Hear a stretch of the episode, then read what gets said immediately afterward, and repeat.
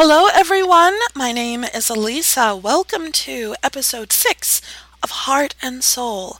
Today, we are talking about finding your passion. And I was going to label this finding your passion because it sounds a bit more user friendly, but I'm actually going to label it find your passion. I want this to be a directive. I want it to be something that's on your checklist of things to do. Why is it important to find your passion? Good question. I'm so glad you asked. It's important because we're talking about addiction. Now, so let's clarify what we mean by passion. We're not te- talking about eroticism. We're not talking about sexual passion. We're talking about destiny. We're talking about mm, this thing on the inside of your soul that burns for you to um, be in touch with it. We're talking about what it is that you feel that you're supposed to do before your time is up in this life. That is passion. Some people may use other words. You know, you can use a thesaurus and, and find those words, but I like the word passion because when you think of passion, you think of being driven, you think of being focused, you think of, you know, doing something with a sense of um, there's intention behind, behind everything that you do.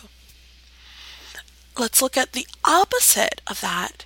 The life of an addict is more or less, you know, just feeling a compulsion to escape this feeling of wanting to get away, to run, to not face life, to not deal with anything. And so that's where you see the person running to porn or fetishes or sex or whatever their chosen outlet is. That's what they become consumed with. So, why do we have to have this conversation about finding your passion? Because a lot of times, what I'm seeing is that my clients do not even know who they are. They don't know why they're here. They don't know what their purpose is or what their destiny is. It's like, well, I don't know. You know, I don't know. Well, what do you want to do? Why are you here? What are you interested in other than porn? The thing about porn and sex and masturbation addictions is that a lot of times they form very early in life. We're talking prepubescent, like when the person is right on the cusp of going into puberty, they start to become um, really preoccupied with the parts of their body that feel good. Oh, I'm going to touch there. I'm going to jerk on this. I'm going to probe there. And if you don't have a balanced life, if you don't have um, an environment that one welcomes um, open conversations about sex and sexuality. Um, two, um, an environment that allows or encourages the individual to um, develop as an entire being, then you're going to have this sort of lopsided way of looking at life. So it looks like this for an addict. Well, I started when I was 10, 11, or 12. Guys usually start a lot earlier than girls. I started when I was really young and I would hide out in my room. I would go and buy magazines. I would watch porn. I would experiment. And that became their outlet. And because they were doing things in secrecy and um, with a sense of shame or embarrassment and judgment, you know, um, we've all seen how kids can, or even adults for that matter, how they can latch onto kids and a, a, a kid's sexuality becomes a, a joke, a joking point. It becomes something to humiliate that kid over. And so, especially when you're a guy, a young boy going through puberty, because girls don't get erections. I mean, if you're if you are physically female only, you don't get an erection. So whatever sexual feelings a girl feels, it's all inside. But a guy becomes sexually aroused or you know, his body is just going through something or the wind blows a certain way and it gets a hard on. And so it's a lot easier for guys to become preoccupied with sex and sexual feelings and release and all of that stuff. It becomes a cycle very early on. So, again, why is this conversation about finding your passion important? It's important because we're talking about removing from the life equation, okay, the equation of life, the um, the way that the male identifies himself his sexuality, his dick, has been a part of who he is from the beginning of time. Okay? Since he got here, since he became self aware. You have even like little five and six year old kids, like, you know, competing to see whose little winky is the biggest. It's pretty ridiculous. But it, it starts so early. So, what you're talking about with a guy is saying, I'm going to remove this thing that identifies you and then there he is, identity less. There he is saying, Who am I? What am I? Why am I here? My time has been um, consumed with thoughts of whatever the chosen fetish is, whatever the, the addiction is. This is what my life has been. So when you start tweaking that life equation and you're saying, no, we're going to take out this group of numbers or this set of equations or, you know, this mathematical formula that you came up with on your own, we're going to remove that. And suddenly it's like, wait, this is not computing anymore. Because what computed for me previously was happiness, peace, entertainment, and it was all filtered through my dick. You see? So, when you talk about addressing addiction, you're talking about cutting out behaviors and activities, indulgences. And when you do that without replacing it with something, you're not going to be satisfied and you're much more likely to relapse or you are very likely to suppress, suppress, suppress. I say this frequently until you simply act out until all of that sexual energy just has nowhere to go and you are no longer physically, mentally, emotionally able to ignore all of this energy inside of you now. So you'll get kids, uh, not kids, college students who, who say, you know, I can't concentrate in class, men at work who are stepping away from their desk or stepping outside of a meeting to doctor a hard on you know, and this behavior escalates. We're talking about rearranging everything that the male mind has come to believe about himself and his masculinity. Now, of course, I'm not saying that you remove your masculinity, but what I am saying is that you need to define it, redefine it, because your definition has been as an addict, your definition of manliness, your definition of, uh, you know, self worth and who you are, what you're all about, all of this stuff, it's about, oh, my dick was happy today. I am a man. You know, I got off this number of times. I am so manly. Grr. It, it becomes a very warped way of looking at the world and your place in it. It also becomes a very unhealthy way of looking at um, uh, the the, I'll call them the players in your fantasies or in your world, whether it's men or women that you're attracted to, or both, or or uh, she-males, whatever, whoever it is that you're attracted to, those people become like players, and you have a script, and you don't appreciate them as people anymore.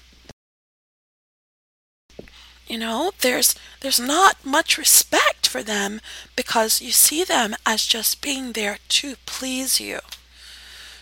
How do we bring an end to all of this unhealthiness? Well, it's not that simple. You don't bring it to an end. What you do is you walk through the journey. You walk through the process. It's one step at a time.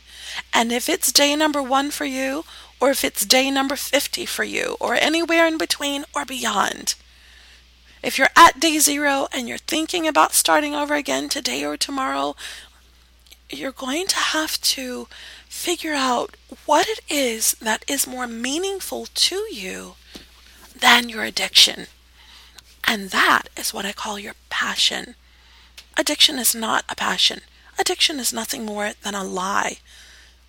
It lies to you, it creates situations in life that make life dull and boring and quite negative.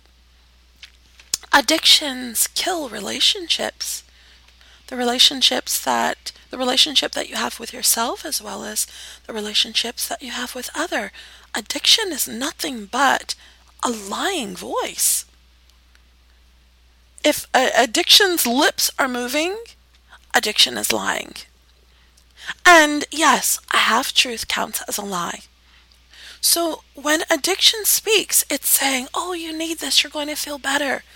You know, there's nothing that's going to scratch the, the itch the way that this fetish does. You need this. That is what addiction is telling you. But uh, addiction doesn't follow through and tell you, you know, I'm digging a bigger hole for you. And it doesn't tell you that it's laughing at you and, you know, entrapping you. That it means to destroy you. That is the very nature of addiction. Addiction is not your friend. And, you know, I want to say this about addiction. Sometimes addictions develop from coping mechanisms that we have early on. And uh, so this is not purely sexual, but if you can understand the nature of addiction, you know, that, that safe place that you would go to to get away from it all, and you go to that place more and more and more. It's the place where you make sense to yourself. It's the place where you don't have to justify what you're thinking or feeling or what you've done. It's a place that you have created for yourself. It's like a self shrine, and you get you. Even if no one else does, you get you. And so the nature of addiction is that you become more isolated. Um, you don't want to share your true self with anyone else. Um, you know, you become very secretive. You you live two or three different lives. You have two or three different faces you know, one for the public, one for um, your family and friends at home, and then the third one for your kink friendly environment with those people who know about who you are sexually. And uh, when you divide yourself like that, it becomes really messy and unhealthy. You need to find your passion. Find the thing that excites you. Why are you here? What is your purpose? What is your calling? What makes your heart go pitter patter when you're not horny? You know, if money were not an issue and you could just step away from it all, meaning work and responsibilities, and if your addiction were not there, what would you be doing? Would you be helping people? Would you be exploring a hobby? Would you write a book? Would you record music. What would you do if addiction were not controlling you? If it were not destroying you? If it were not dictating what you should do day in and day out? Because that's what addiction does.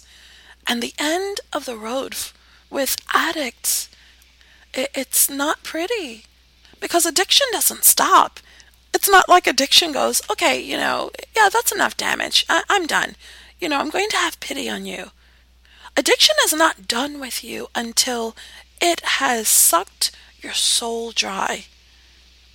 We've all seen images of people who are just like dead men or dead men walk, dead men or women walking, um, and they look like living skeletons because of what they've done to themselves physically with drugs. Well, your soul is like that. You can actually suck your soul dry and you can look gorgeous. Lots of my guys are healthy and buff and fit and six pack and, you know, all of that great stuff. Good for you. But when they open their mouths and they start to talk, you see that that is just a gorgeous shell, but who they are on the inside. It's it's a stark contrast. It's not pretty. It's quite sad. The life of an addict is quite lonely. It's sad, it's frustrating, it's depressing. If you are on your journey and you are determined to come through on the other side of addiction, to be free from its its control, you need to find your passion. That's not something that anyone else can uh, give you. It's something that was actually implanted in you. That's my belief. I believe when you came here, there's something inside of you that you're here for. You need to find your passion. No one can do it for you. Okay, I'm going to wrap up Heart and Soul episode number six. This one was entitled Find Your Passion. Do it. Get out there and do it. If you don't know what it is, explore. Find it. All right, my name is Alisa, and I am speaking to you from my heart and soul.